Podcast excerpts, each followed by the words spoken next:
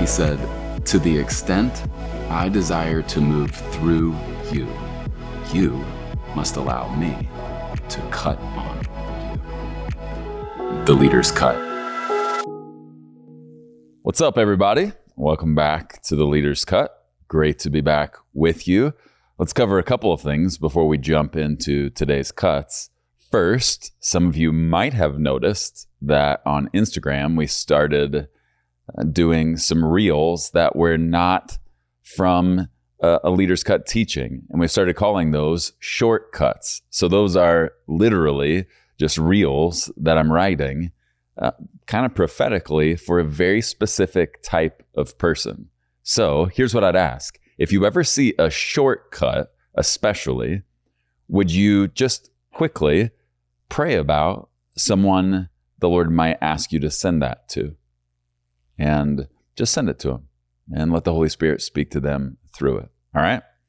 Then also, let me address several of you made comments about me wearing pink this last uh, episode uh, that you enjoyed the pink. I didn't. I didn't plan that, and nor do I put things on for people to talk about. But uh, if pink is a thing, so be it. All right.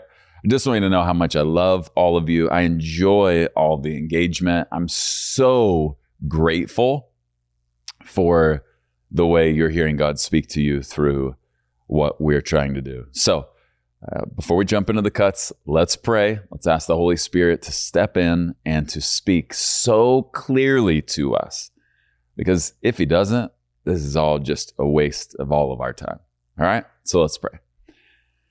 Holy Spirit, thank you so much for being the one who speaks to us. We are grateful, God, that you are the God who speaks, and we so deeply desire to hear your voice in these moments we have together. Holy Spirit, would you just take over this time? And would you speak to us so powerfully and so clearly that we know deep in our hearts it's certainly you, and we will hold on to it. Holy Spirit, bless this time and bless my brothers and sisters in Jesus' name. Amen. Amen. All right. So you saw from the title and the thumbnail that what we're going to talk about are three things that I think we all need more of in our lives. All right. And uh, one of these I know is, is maybe a surprise to you, but we're going to walk it through. And then we are going to spend some time talking about several of my favorite things, which are, uh, which is especially holy moments. But before we get there, let's jump into the first thing that I know probably surprises you that I think you and I need more of in our everyday lives mistakes. There should be more mistakes in our lives. James 3, verse 2 says, Indeed, we all make many mistakes. Well, we should, and we should understand that we do. And, and I know we could have varying uh, definitions of the word mistake, but here's what I would say a mistake is when something was done wrong in the wrong way or at the wrong time. And I don't I don't want to dwell on the the best definition for the word. I just know scripture says we make many of them. And I think we should go further and say we should. Now, I'm not talking about sinful mistakes, and I'm going to kind of jump back and forth between sinful mistakes and actual mistakes. And what's an actual mistake? Shooting a shot that doesn't go in. That's the most simple way I can say it. Yesterday, I was at a lunch with a friend from Israel, and he was talking about how he had this uh, fairly big initiative several years ago that uh, he felt the Lord put on their heart, and uh, they shot the shot. And then COVID happened, and all the rules changed, and they lost the people running uh, this endeavor due to COVID, and they had to shut it down. And he had raised money for this, and and was processing am I going to have to give back the funds that were given towards this specific uh, missional endeavor? And I said, listen, here's what I would say. If you're making all the shots that you take, you're not taking all the right shots. And furthermore, for me personally, I never want to invest in someone who makes all their shots. Because there's really only one way to make all your shots shoot layups. and ain't nobody got time for layups. Threes count 50% more than twos. You need to put up some big shots as it relates to your calling. You need to make more mistakes and get comfortable when you do. Now, you're going to hear me if we run together, you're going to hear me talk a lot about mistakes. And here's why I didn't used to live like this. I, I thought that success was having the highest batting average. And when you start studying entrepreneurs, you learn that it isn't the batting average that makes a successful entrepreneur. You know what it is? It's hitting one grand slam out of a hundred at bats. That's it. And when I learned that principle, it freed me up to take many, many more shots. Now, what you need to remember about mistakes is mistakes can only ruin those who can't get beyond them.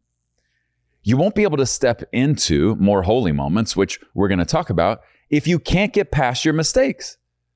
This has happened with me. The enemy has taken mistakes from my past and he'll constantly try and bring them back up. Well, if I fixate on the mistakes of my past and I sense God calling me into his presence for a little alone time together, what am I going to do? I'm probably going to be more inclined to be like, I don't deserve to go in there because I've made some big mistakes. So listen, how you see your mistakes in some part is going to determine how you live your life. And I have a question for you. How does God handle your mistakes? Let me give you the most simple answer. Not like you. He most certainly does not handle your mistakes the way you do. Oftentimes, the way we handle our mistakes, it's like sitting beneath a, a, tree by ourselves, chaining ourselves to our worst mistakes. Th- this is a terrible way to live our lives. God does not handle my mistakes or your mistakes by chaining me to them. Let me take you to Isaiah chapter 1, verse 18, and show you how God handles your mistakes. He says, Come now, let's settle this, says the Lord. Though your sins, sinful mistakes, are like scarlet, I will make them as white as snow. Though they are red like crimson, I will make them as white as wool. Here's what we must remember about our mistakes and what God does with our mistakes when we are His children.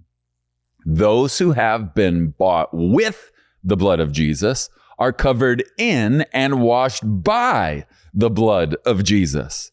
So when you try and find my mistakes, you need to know they've been covered in the blood. Now, I'm not saying intentionally make sinful mistakes. What I'm saying is, as children of God, we must never allow ourselves to be defined by our mistakes. Yes, you've made mistakes.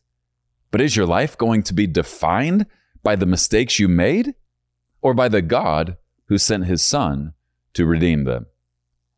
I'll take option number two, please. I don't want to view myself through all of my mistakes because if I do, then I'll always be hesitant to take more shots because deep down, I'm afraid I'll make more mistakes. Here's the best way to handle mistakes. I'm going to give you three things to see. First, Admit it. When you make a mistake, admit it. Don't hide it, admit it. Proverbs 28, verse 13 says, People who conceal their sins will not prosper. But if they confess and turn away from them, they will receive mercy. This is, this is genius. This is literally the, the three things right here in this one verse. When you make a mistake, first, admit it. I used to hide almost every mistake I made. Let me just tell you what I learned from that uh, attempt at existence on this earth. It's an incredibly stressful way to live. Revealing everything can sometimes seem embarrassing, but hiding everything will always be stressful. So here's what happens when you miss a shot, just, ah, yeah, I'm going to take another one. No big deal. Going to take 20 more in this game. One miss isn't going to define me. But if you try and hide it, it's going to eventually negatively affect you. So, when you make a mistake, admit it. In a relationship, good piece of advice. When you make a mistake, admit it. Don't act like you didn't do wrong. One of the worst things you can do in a relationship is act like you didn't make a mistake. I used to do this all the time with Holly when we were first married. I would make a mistake and then I would act like, oh no, no, I didn't mess up. And I would I would try and spin it. Such an idiot. I sleep so much better when I just admit when I make a mistake. When I when I was a young father, I used to struggle admitting my mistakes. And you know what I learned? It costs me relational equity with my kids. And so now, like with my oldest son, he's the one most like like me. And when we'll be in a discussion or out on the golf course and we start kind of coming at it from two different perspectives and having a getting a stronger conversation. And when I mess up, I've learned one of the fastest ways with my oldest son to build relational equity is when I mess up to own it, to admit it. All right. So, first way to handle mistake, admit it. Second, learn from it. Learn from your mistake. The best way to see a mistake is that mistakes are, are truly only a mistake when you choose not to learn from them. Mistakes can be some of the best teachers. I don't have the time, but if I did, I would walk you through some mistakes from some really great entrepreneurs and inventors. They were trying to do one thing, they messed it up, they made a mistake, and ended up creating something far better. Mistakes can be a good thing when you learn from them. Third thing we have to do when we make mistakes, don't repeat it.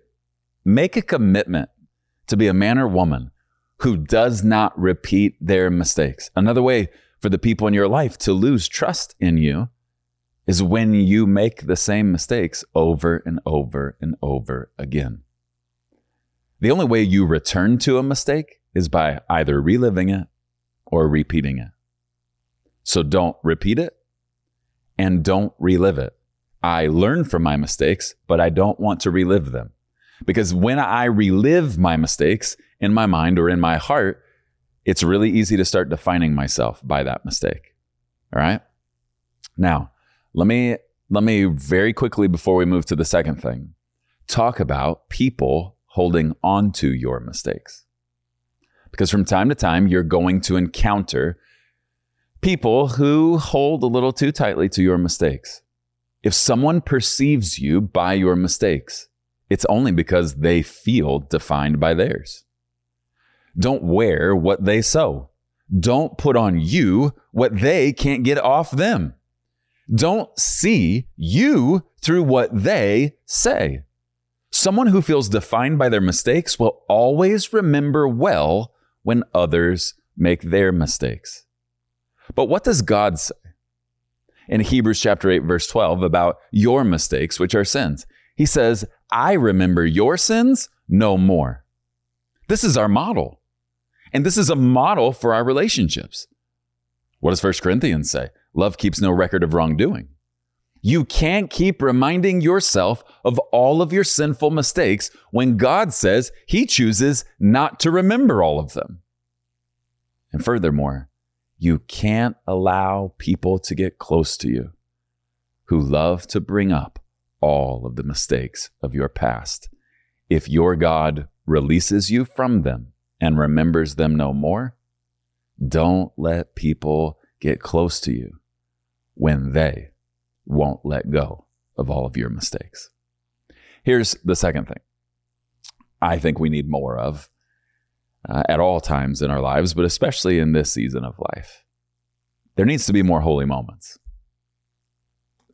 Just simply put, we need to experience more holy moments with the God of the universe. Eh, here's my why holy moments are moments with God which mark you for life. Every morning I wake up, I wake up with this mentality almost all mornings. Today could be a day where the God of the universe renders me speechless and takes my breath away by ushering me into a holy moment with Him that I will not have verbiage to describe. I long for it. And because I long for it, I look for it. I want more of it. Unfortunately, I think many believers have gotten to a place where we can go through our everyday lives without holy moments. This is no way no. Mi amigos, mi amigas. No, no, no, no, no. Please don't go a week without getting to experience a holy moment with the Lord. And, and I'm not suggesting a holy moment like the one I'm about to read to you in Exodus chapter 3 that Moses had with God. Of course, there are uh, huge holy moments, but then there are also sweet, private holy moments.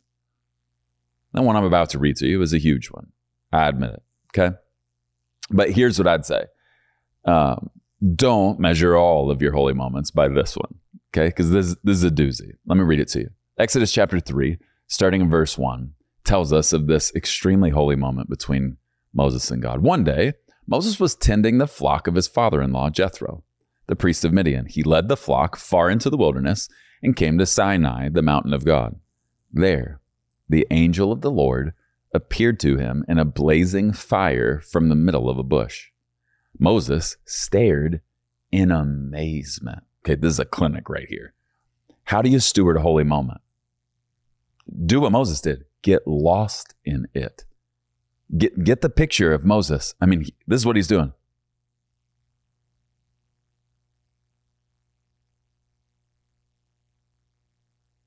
Okay? He was not looking at that this movie of a holy moment going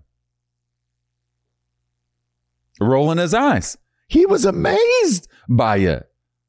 Sometimes I think we don't get to experience more of the supernaturally holy moments God wants us to experience because we're just like, eh. No, if you'll celebrate the small stuff, if you will be in amazement of the little things, I believe you'll get to experience more of the supernaturally huge, huge things. Listen to what Moses says in verse 3. He says, This is amazing. Moses said to himself, Why isn't that bush burning up? I must go see it. this is more of a clinic. Like, this is the best passage that I know on stewarding a holy moment with God. He doesn't just find himself amazed by it, he's so captivated by it, he draws nearer to it. Another way to say it, he steps into it even more. Watch this, verse 4. God responds When the Lord saw Moses coming to take a closer look, okay, I'm going to hold it together on this. I am not going to cry over this, but I'm telling you, these words hit me like a ton of bricks. I see my God who's friends with Moses, and I want to be friends with God, and I want him to be friends with me. I see in verse 4 my best friend, the Lord, watching Moses come closer and respond even more intimately as a result. And it makes my heart explode. I, I literally find myself wanting to draw near every time I'm in a moment with the Lord. Just, just like a nerd, like a little boy, just, just stare at it with amazement and then step more into it without rushing past it. God sees Moses come to take a closer look. You know it warmed his heart. And as a result, in response, God called to Moses from the middle of the bush. So it's amazing the bush is on fire, but now God speaks through it. Moses, Moses. Here I am, Moses replied. Do not come any closer, the Lord warned. Take off your sandals, for you are standing on holy ground. You are in a holy moment. I am the God of your father, the God of Abraham, the God of Isaac, and the God of Jacob. When Moses heard this, he covered his face because he was afraid to look at God. This right here is a textbook clinic, in my opinion, for how to handle these holy moments. I mean, you could do a whole series on this. But this reminds me how grateful I am that God never expects me to figure it out all by myself. When God gives such a clear picture in scripture and, and protocol for handling holy moments, in my opinion, there's only one reason because he wants to experience them with us all the time. With all my heart, I believe that the God of the universe wants to share a holy moment with you today, maybe even right now. What is a holy moment? It's a normal moment interrupted by an anything but normal God. If you don't experience holy moments with God, it's probably not because you have a holiness problem. Many think you have to be uber holy just to have holy moments. God supplies the holy. You just need to supply the moments. So here's the big question Do you have room in your life for holy moments with God? Here's another way to say it Do you give God the right and the room to interrupt your daily schedule anytime He wants? If you don't make space for Him, it dramatically decreases how much you encounter Him. Often, people get so focused on the details and demands of life that they miss the daily demonstrations of God's faithfulness and power. A life that minimizes earthly distractions is a life God fills with heavenly interruptions. What do you do in a holy moment? Do what Moses did in Exodus 3 take your shoes off and stay a while. This is the clinic. This is the textbook. And, and if I were you and, and I was desiring more holy moments, you know what I'd do? I'd meditate every day for the next seven days on Exodus chapter 3. I'd just read through it and I would meditate on it. And I'd write out what the Holy Spirit spoke to me. If you want more holy moments, don't just talk about it, prepare for them. Study how to have them. Study how to steward them. Study what to do in the midst of them. And when you get into them, be wise enough that when you step into a holy moment, you do everything you can to make it last. As I was studying for our time uh, together, and I was going through holy moments, I just felt my best friend say, Preston, in this season of life, you know what I want from you? I want you to start a journal of holy moments. Now, I'll tell you honestly what this little boy was thinking when he heard that. The second he said it, here's my thought. Whoa, whoa, whoa, whoa, whoa. Hold on just a sec. Like the only reason you would say, I want you to start a journal of holy moments is if you wanted to have more of them with me than ever. And here's what I felt like my best friend did in response. Mm-hmm. I mean, imagine if you started a journal and just on the cover of it wrote, My journal of our holy moments. Do you think there's a chance God might look in your direction and go, okay, oh, okay, cupcake, you're preparing for more? All right. You would only do that if they were special to you. if you want more of them. I can give them. so I, I know my takeaway from these cuts is I am starting a journal of holy moments. I've had scripture journal, I've had daily journal. Uh, in different seasons, I do it in different ways. And I'm kind of excited for the first time to start a journal of holy moments. And I might actually start it by going all the way back to when I was 13 and writing out some of my favorite ones. And as I say that and I hear my heart say it, I just see the look on the Lord's face in my heart going, oh, okay, really? That's how you're going to start that journal? Not with tomorrow's holy moment, but with your favorite ones from the past together? Listen, if you will treasure what is holy, what is altogether separate from all the other normal moments of life. If you'll treasure what is holy, you'll get to experience more of it. And that brings us to the third thing. Because essentially, I just hit on it without you realizing it. There must be more memorials. There must be more memorials in our lives. What's a memorial? A memorial is a forever reminder of a moment where God did what you couldn't. Joshua chapter 4, if you have your Bible, you can read it with me because uh, I just love singing in my own Bible. But we're going to read seven verses together of a special moment in the life of the people of Israel.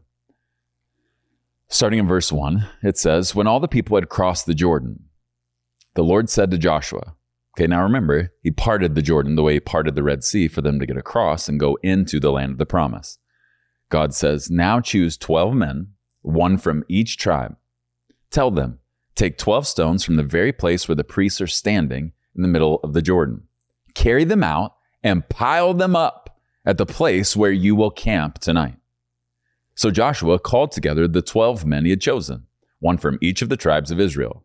He told them, Go into the middle of the Jordan in front of the ark of the Lord your God. Each of you must pick up one stone and carry it on your shoulder, 12 stones in all, one for each of the tribes of Israel. We will use these stones to build a memorial. In the future, your children will ask you, What do these stones mean? Then you can tell them. They remind us that the Jordan River stopped flowing when the Ark of the Lord's covenant went across. These stones will stand as a memorial among the people of Israel. Watch this last word forever. Forever. Did you know there are things that God is going to do in your life that are bigger than much of the other things God does in your life that He never, ever, ever wants you to forget. God desired these memorial stones to be a reminder for His people, not for a day, not for a week, not for a month, not for a year, forever. Forever. That's just romantic. We serve a God who does special things which He does not want us to forget. When we forget something special done by someone special to us, it sends the message that neither are special enough to remember. Many of us cry out to God to get a response. Why would God be quick to respond if you're always so quick to forget? Don't ask God to keep saying something new if you keep forgetting everything He's already said. God told the children of Israel to make memorials which commemorate the special thing God did in parting the Jordan for them. I actually find this completely romantic. God seems to be saying, What I'm about to do for you is extremely special because you are extremely special to me.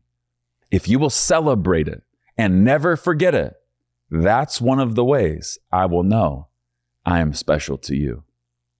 You want to see God do more unbelievable things in your life? Make sure you consistently celebrate and constantly remember every special thing he does. And when you do, do not be at all surprised when he does even more of it. Memorials are reminders. And reminders are to remember. What's the best way to remember something? To talk about it you know, they teach you when you have to lead uh, a group. Uh, so, for instance, me leading a church, you know, that um, names are important and, and set a goal, try and remember the names. Well, it's hard the more and more people you you talk to on a consistent basis. But one of the tricks they teach you is say their name multiple times. Now, the person who taught me this was my wife because she remembers everything. She's literally like Rain Man. She remembers phone numbers. She remembers random numbers from her days in business. And so when she's out in the lobby, kind of, I've always kind of called her one of the mayors of the lobby. She remembers people's names that she met one time months and months and months ago. And I remember asking her one time, How do you do this? She said, I, I just, while I'm standing there with them, I say their name over and over. And then when they walk away, I say it a few more times. What is she teaching us? if something matters to you, talk about it enough so that you'll remember it. If it doesn't matter, you'll just move right on. One of the things I love about this passage, though, is that God says that one day your children will ask about these stones, and you will tell them of the story. This is what God did. I think this is a great model for our homes. As parents, we need to tell more stories of the miraculous things God has done. We need to talk about it more than we do. At family dinner, we just need to hijack the conversation and tell a random story of a day gone by where God did something miraculous. You know, part of my responsibility as a dad is to pass on the faith in God, which was passed on to me. And one of the ways it's been passed on to me is by the retelling of stories where God did a miracle. Can you imagine what the faith of the people in our lives would look like if we more consistently told stories about God's miraculous faithfulness and miraculous power? I have a habit, uh, and I used to think this was a really bad habit, but I name drop the Lord all the time. And when I was younger, in my early 20s, I used to think that was a bad thing. And what I mean when I say I name drop the Lord all the time is I bring him up in conversation all the time. And because I bring him up so much, it's not abnormal for me to bring up something I've seen him do. And especially when I'm with younger leaders, I, I feel a responsibility to share those stories, to name drop him, to make sure his name consistently comes out of my mouth. What good is a memorial stone if God's name isn't on it? I don't just, I want to celebrate success, but I want to remember miracles. that wasn't in my notes right there. I, I need to do a better job of celebrating little successes along the way. But what I committed to early on is I'm always going to remember the miracles of God. And the only way is to talk about them consistently. I remember when we moved out here to Scottsdale, uh, before we moved here, we were looking for a home. And there's a, a small town north of North Scottsdale uh, that I wanted to live in, but it's a little bit uh, further removed from the hubbub of the city. And Holly wanted to be, because of the kids, closer to the middle of the city. I wanted to be out away from it. And the name of the city is Carefree. And we found this house uh, that the former owner of a rock quarry had owned. And if you would have seen the yard, it was probably about an acre and a half. If you would have seen this yard, you probably would have hated it but he had these big boulders set upright all over the yard. I'm sure a lot of the neighbors uh, called it tacky. Man, it was kind of right on the edge, but I felt the Lord give me a picture of how beautiful it was. And here was the picture. Because Tim and I were going out there praying, and, and one time as I was prayer walking it, no one was living in the house at the time. I felt the Lord give me a picture. And here was the picture I was walking through a garden like that yard where there were little rocks and mid sized rocks and then big boulders all spread out in this garden. And there was like a path that wandered through them.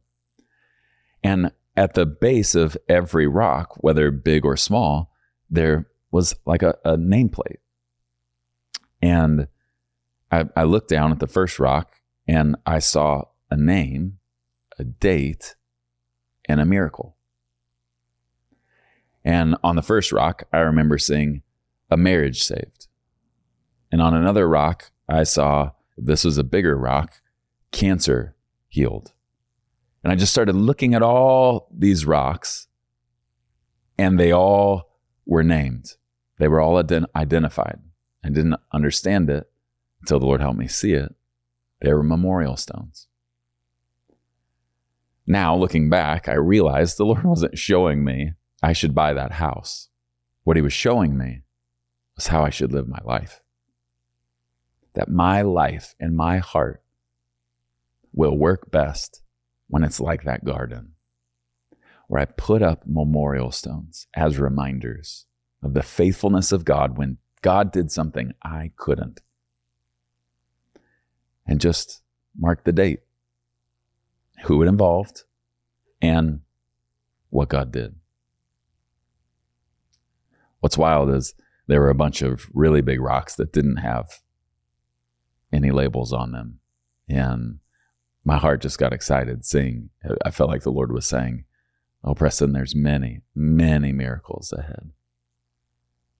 Just make sure you celebrate them all and make sure you consistently, constantly remember them all. The more you celebrate what God does, the less you should be surprised when God does even more of it. Memorials are a wonderful way to raise our children without realizing it. Go back to the kindergarten days. What do we do? We take their pictures that they color that look like chicken scratch, and where do we put them? On the fridge. What are we doing? We're saying something special was done here by someone special in my life. And we're going to put it in front of us all so that we can all be reminded of it and celebrate it. Here's the thing though when all you think about are your mistakes, you kind of start to crowd out space where there's not really m- room for memorial stones. What, what will you choose to remember more? The mistakes you make or the miracles God does? See, this is why I think the enemy tries to hype up this narrative in our hearts that we just make too many mistakes and the mistakes we make are too big to ever be redeemed. I think this is a part of his why. He's trying to fill our minds and hearts with thoughts of all of the mistakes so that there's far less room to remember the miracles. Because the enemy knows when I remember the miraculous moments, there's usually more of them. I don't understand how it works. I just know that's seems to be the way it does work. So let me challenge you. Sometime today or this week, take some time and write out the miraculous moments of your life. Go back as far as you can remember. Write them out. Then, once you have the list, Spend some time alone with the Lord celebrating them and thanking Him all over again as though you never have. Also, take some time today or this week to write out the holy moments, your favorite holy moments you've experienced with God. It's one of the ways to let Him know you want more of them. And thirdly, take some time today or this week to write out a list of your biggest mistakes and then out next to them what you learned from them. Fastest way to retrain your brain that mistakes can be a good thing is remembering what you learned from them. We need more mistakes. We need more holy moments. And we need more memorials of the miraculous moments where God did something we couldn't. A life like that I believe, is a life God looks at with a huge smile on his face. I want to pray over you and just ask the Holy Spirit to do things beyond what you're asking for. I believe there are holy moments around the corner that God desires to walk us into. But we need to dig through the soil of our hearts, make sure nothing's getting in the way. All right, let me pray over you. God, thank you so much for not just my brothers and sisters, but my friends. I'm so grateful that I get to walk with them and that they walk with me as we walk together with you.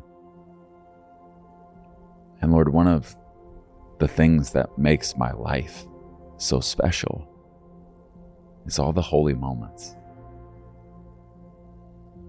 You sovereignly chose to share with me. Lord, I pray over my brothers and sisters that you would anoint them and bless them to experience three times as many holy moments as you and I have experienced. Lord, I pray that you would render them speechless today. I pray you would break into a normal moment in, in their lives today and make it a holy moment.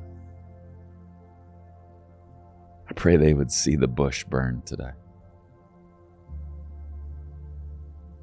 I pray they would hear your voice in the bush this week. And Lord, with all of my heart, I pray you would do whatever needs to be done so that when you invite them into the holy moment,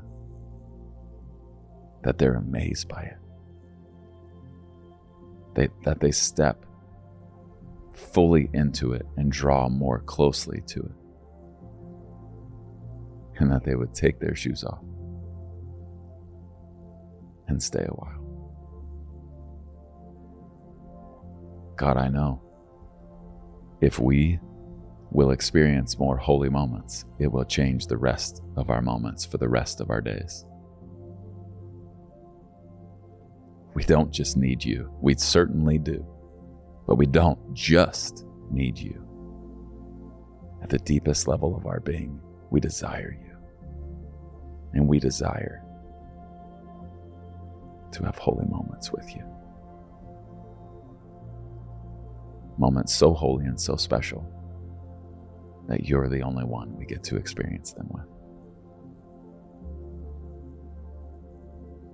God, would you bless my brothers and sisters with more wisdom via their mistakes, with more holy moments between them and their God. And Lord, I pray their lives, hearts, and minds would be filled with memorial stones commemorating your goodness, your faithfulness, your power, and your awesomeness. May our hearts be filled with commemorating memorial stones. In Jesus' name. Amen. I love you so much and I enjoy our time together at such a deep level. I'm praying for you. If you have a prayer request, pop into the comments. Just put it in there. I like to pray specifically. So if there's something going on, just shoot it in the comments. And I would love to take it before the Lord uh, and just cover you in prayer. I love you so much. God loves you so, so much more than that. Can't wait to see you next time. God bless you.